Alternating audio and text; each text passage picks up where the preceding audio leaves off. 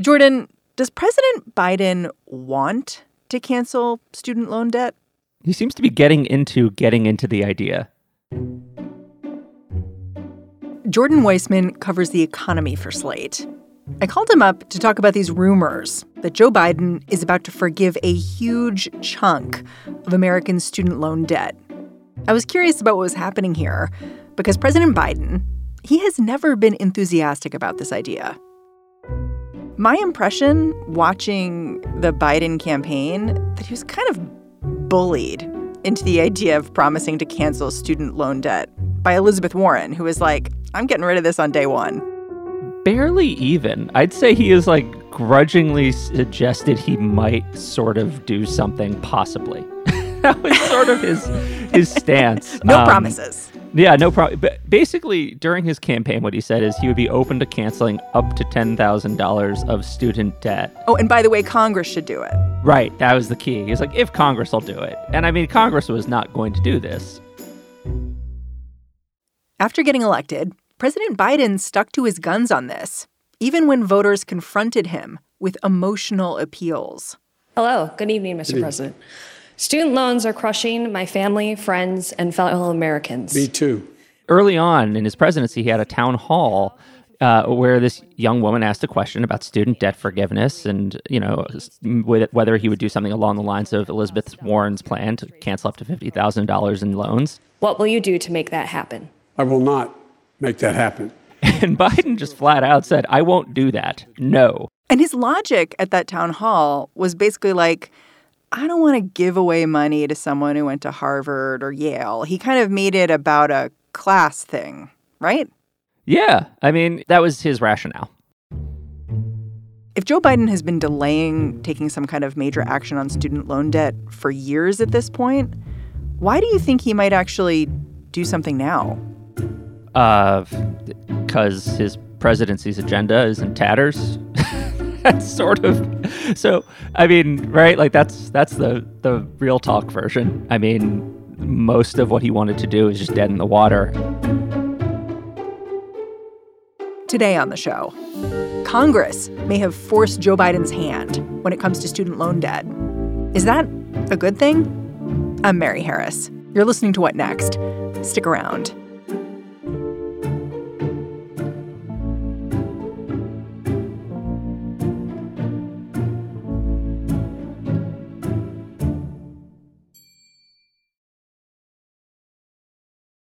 This episode is brought to you by Discover. When it comes to your finances, Discover wants you to know they are the credit card that is always there for you. With 24 7 US based live customer service, everyone has the option to talk to a real person anytime, day or night. Yep, that means no more waiting for quote normal business hours just to get a hold of someone. We are talking real service from real people whenever you need it. Get the customer service you deserve with Discover. Limitations apply. See terms at discover.com slash credit card. So do me a favor, Jordan. Can you give me a way to picture student loan debt? Like how big is it?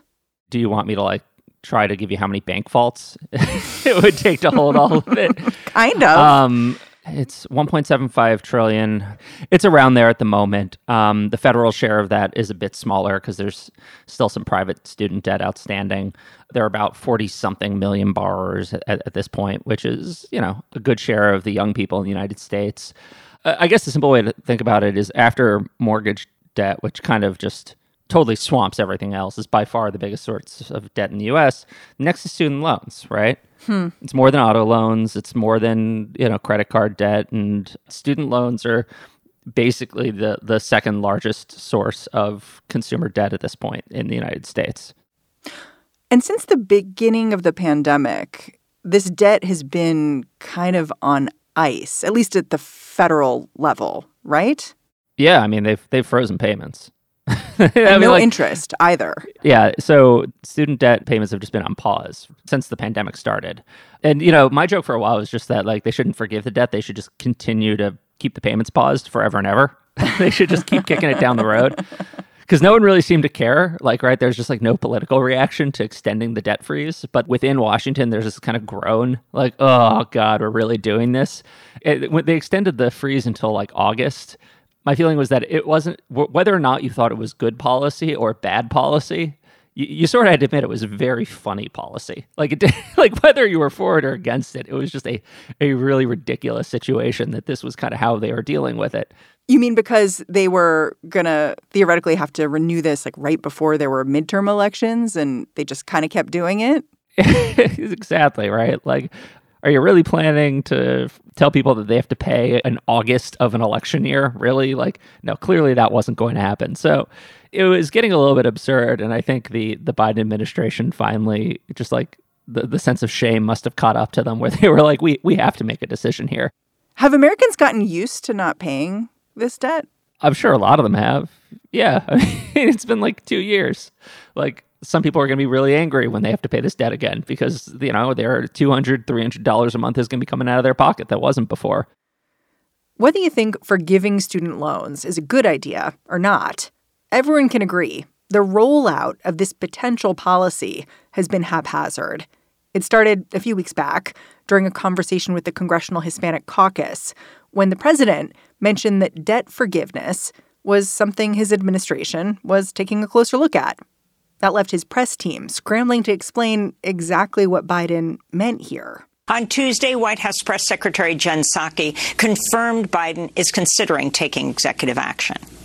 And we have talked about how we are looking at, and he is looking at other executive authority uh, options he has to bring relief to uh, people who have student loans. Um, so that's what he conveyed during the meeting yesterday. There's a part of me that just thinks maybe Biden just like kind of opened his mouth about this because it was what was on his mind and like there wasn't really a plan to like maybe this is just he kind of opened his mouth and suddenly we're doing it but anyway we've we we're just sort of here now and talking about finally doing this thing that's been on the left's agenda for for many years at this point at least since occupy wall street and $10,000 has always been the figure that Biden's talked about when he talked about relieving student debt. Like when you talk to someone like Elizabeth Warren, she was like, first day in office, I'm going to sign an executive order to relieve $50,000 worth of student loan debt. And Biden's position was always like, uh, not that much, right? So it's a little bit of a, I don't know, compromise number.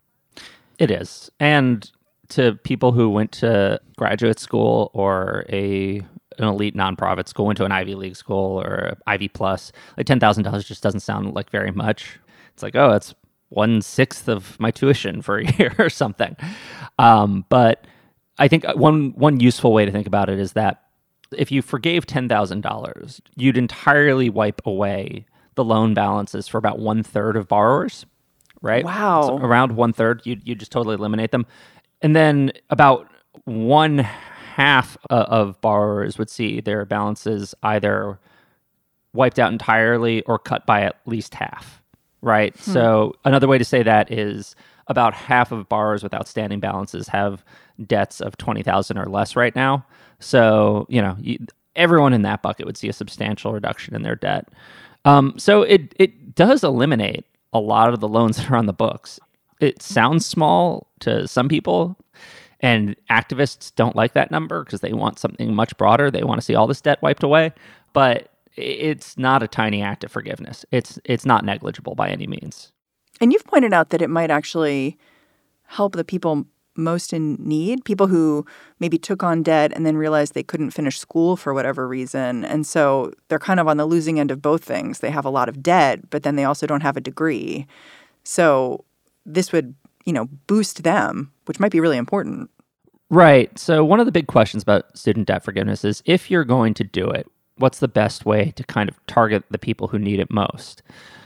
One way to go about that, and it seems like the Biden administration is sort of thinking along these lines, is to try and target it by income, to have some sort of test for how much you make, and people who earn over 150,000 or whatever aren't eligible. And in theory, it makes sense. The question is whether or not the government is actually positioned to do that administratively whether or not the Department of Education really has the capacity to pull that off, considering it doesn't really have access to our tax data. And so, forgiving $10,000 is a pretty good way to help out that class. of American, those those people who've kind of gotten a raw deal without giving away too much to you know, the corporate lawyers of the world or the the surgeons of the world. More progressive lawmakers are still trying to get with Biden and convince him to do more here. Like we've had reporting in the last few days that Chuck Schumer and Elizabeth Warren and Raphael Warnock are, you know, wanting to meet in the White House and just make the case for more. And I was I was struck when I heard how public some of them were being. Like Georgia Senator Raphael Warnock, he gave a commencement address at Morehouse, and that's a college where, you know, of course, in 2019, the commencement speaker paid for everyone's college. He said, you know, for this class, I will pay for you. And apparently, when Warnock spoke. Sadly, as I close, I'm not able to announce to you, as one commencement speaker did, I can't pay off your loans, brothers. But I am pushing President Biden to cancel student loan debt. So it seems like a pretty public campaign here to really hold Biden to something that he's been pretty clear he doesn't want to go big on. Yeah. yeah. I mean, there has been. Uh, Chuck Schumer has been pushing this from the beginning of the administration very hard. Yeah, and it makes sense that Warnock would. His constituency includes a lot of black voters who, you know, are struggling with this debt. Uh, so it's not shocking that they'd want to push as hard and have, and if something does happen, have their names sort of attached to this. I think politically it makes sense, especially if Congress isn't doing a lot else that people are excited about. You can sort of at least say, hey, I fought on this issue and got the White House to deliver. When we come back, the downside of eliminating student debt.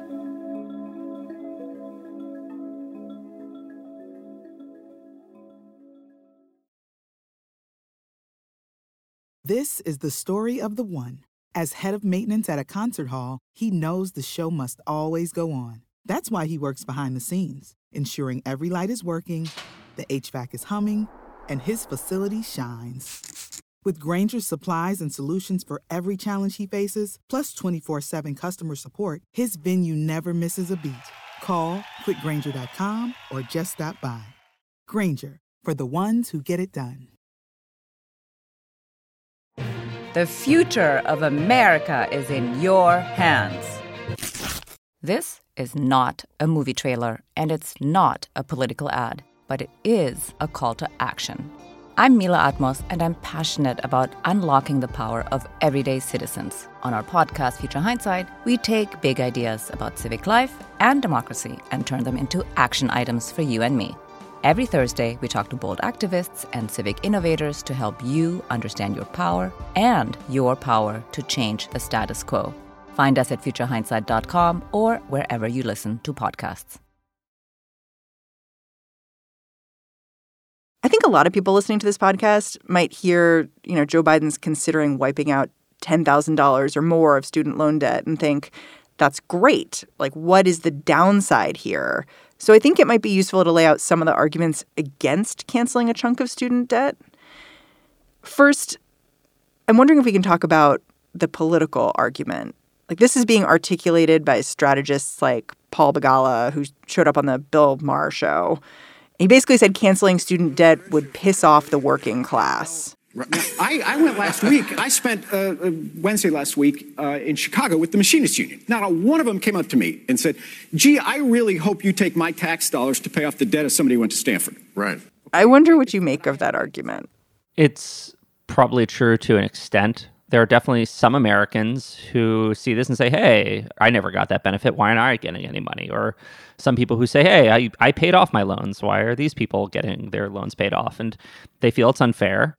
And you can see J.D. Vance already using this in his Senate race in Ohio, kind of nudging at people like, you know, the Biden administration wants to fund the elites, send money to colleges where, you know, then he can make it about they're teaching about critical race theory. Like it just opens up a whole mess for him to right. talk about. And I think the the response from you see on Twitter to that a lot is like, oh, people who think that they had it bad, so everyone else should have it bad too, are horrible. I, I don't love engaging with the argument in the end because it's just people feel how they feel. People have very strong emotions about the word debt and moral judgments. Right. And it's just, it's baked in, right? It just like for a lot of people, they are going to react poorly to this. And I, I don't think there's any way to escape that. I think, you know, the question is like, how do the majority Americans feel and how do like swing state voters feel? Most issue polling on this actually is pretty good it seems to be a roughly 50% plus issue. Sometimes some polls show there's wider support for it. And even among people who don't have college degrees themselves or college debt themselves, right? Yeah, because they know someone who's struggling or they have a, a, a, child who is struggling with it. I mean, there's, you know, it's again like such a high percentage of Americans go to college now that this isn't really a niche issue. So it, it seems to poll decently. I've never seen it pulled just like in swing states, in battleground states, which ultimately is what really matters politically. How does it pull in Wisconsin or in Georgia, et cetera? You know, that, that's really the, the big question. I don't think there's a clear answer on that. So the politics of it are like, are messy. They're messy. I don't think there's any way around that. It's going to really excite some people. It's going to really piss some people off. And it's kind of a gamble. I don't think anyone really knows how it's going to work out in the end. But the question is like how badly does Biden want to do something to excite his base and how good an idea does he think it is on the merits?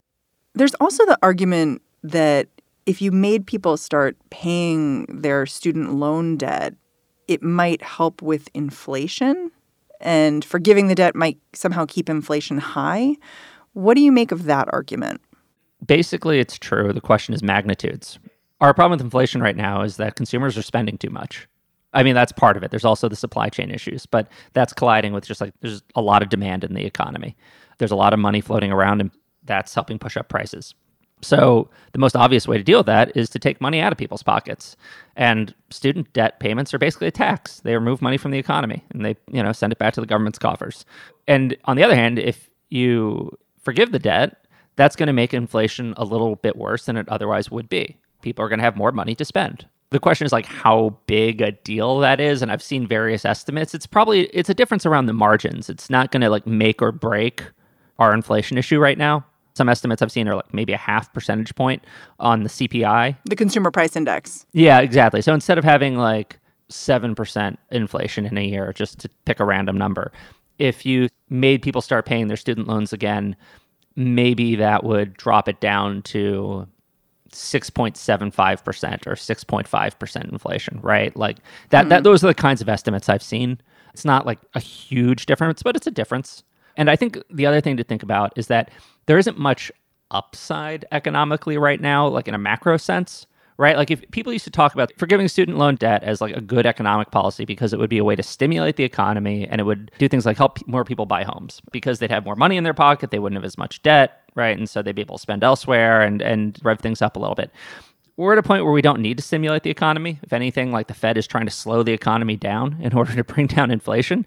So, you know, stimulus is kind of counterproductive right now so you're not going to get like, a lot of the economic benefits that people have kind of talked up over over the years just probably aren't going to materialize so it's really about just like helping individuals with their financial situation which is like that's a fine policy goal right like everything doesn't have to be about macro it can just be about making like certain people's lives better. But it's just like that's another thing to keep in mind.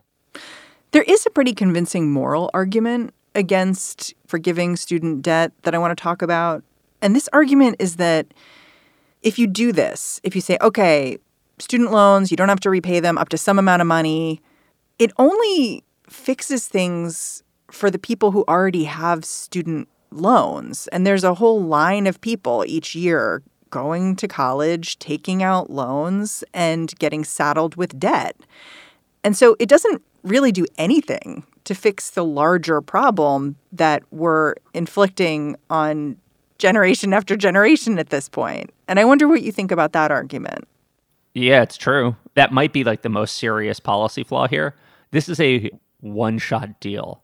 It doesn't fix any of the fundamental issues that are plaguing the way we finance higher education in this country. It creates a lot of what you call a moral hazard, right? like you just you forgive a bunch of people's debt and what you've just done is it, it creates an incentive for schools to encourage kids to take on more debt. I guarantee you that if this happens, some for profit college marketers are going to tell students, potential students they are on the phone with, hey, it's okay if you borrow a bunch to go to our school because the next time a Democrat is in office, they're just going to forgive the loans. Like that, that will be, I, I, I almost guarantee that's going to become a pitch. it's so easily foreseeable. So yeah, there there are dangers to doing this as a one shot deal, and obviously it also opens the question: Well, what are we? What now? Like you've just basically admitted that the entire way we finance college is such a wreck that we have to forgive a lot of the debt, and that this is something Democrats are going to potentially going to do in the future. How do we reform it? And how do we reform it when Republicans are probably going to have to come to the table to pass anything. The fact that you're not fixing the fundamental issue, you're just kind of putting a, a band aid on it. You know, it, it's one of the reasons I kind of think of this as like C plus C policy at best. It's not a long term solution in any way, shape, or form. There's one more thing I want to talk about that's a potential problem with this loan forgiveness, which is that Joe Biden, as we said, he can't get things through Congress. He would need to do this through executive order. But the risk in doing that is that there's a chance this isn't legal or that it'll at least be challenged in court. And so there just might be a lot of question marks around is debt forgiven? Is that okay? What happens next? Right. Lawyers and law professors and people like Elizabeth Warren have argued that the president has the authority to do this on his own, thanks to a piece of the Higher Education Act that uh, authorizes a student loan program that allows them to settle and compromise, quote unquote, on any debt, right? The idea is like if someone is having trouble paying a debt and they have to go to court and you're just trying to get part of it back, you can strike a deal with them. You can forgive part of it, you know, and if that means you're going to get 75% of the loan or something. And it was it was pretty clearly meant for that kind of circumstance. It, it was designed to deal with individual cases, not like mass forgiveness this way. Not trillions of dollars of debt. Right. Like exactly. Like it just it's it's very obvious to anyone who reads it that like this was not the intent. But taken literally, it like if you just read the text, like yeah, you can see where there might be an opening for this. It sounds a little di- it's always sounded dicey to me and the Supreme Court has long had this essentially a policy, you know, which they call the elephants through mouse holes rule, right? Which you're not sp- you're not supposed to try to like fit an elephant through a mouse hole, like some huge right. policy you want to like. You can't find like you're not supposed to look for some tiny loophole and then try to push some massive spending agenda through it. Like that's and the court is just like, no, th- that's not what this was written for. And that was that was an Antonin Scalia classic. So you could sort of see the court pushing back on, on that basis. Given all the criticisms you just laid out one by one, and there are a lot of them, to forgiving student loan debt. How do you feel about this as a potential policy? Yeah, I've gone back and forth on it um, a lot. I think I was on another podcast where was like, I'm sort of in favor. Um, and I think I'm torn about it because the thing is, our higher education system has victimized a lot of people. I believe I've said this on your show before, but my main argument for why student debt forgiveness wasn't a bad idea, at least as part of a bigger reform of higher ed, is that for a lot of years, the federal government has essentially acted as a like as a predatory lender. It's been giving money to people to go to schools they should not have been going to with no questions asked about whether they'd ever be able to repay those funds. Right? Like hmm. that's and it has the ability to like garnish their paycheck if they can't make the payments, right? I mean, if anyone but the federal government was doing that, you'd say it was loan sharking or it was it was it was predatory. And a lot of people have suffered as a result. There's no question. And so yeah, I think that the federal government has something to atone for there. Has has something it needs to fix because it, it aided and abetted all of this. But at the same time, just doing it unilaterally without fixing any of the fundamental issues is just like such a bad way of going about it. I mean, I guess like I'm kind of in favor of it, especially since so little else is happening, probably going to happen in the administration. But like, I can't say I'm strongly for it. Like, it's sort of like I'm. I, I'm genuinely ambivalent um, because just doing this without any larger reforms is just it's a tough call. I would say, and the only reason I think they are again in this position where they're really seriously considering it is because so much else of the agenda has failed.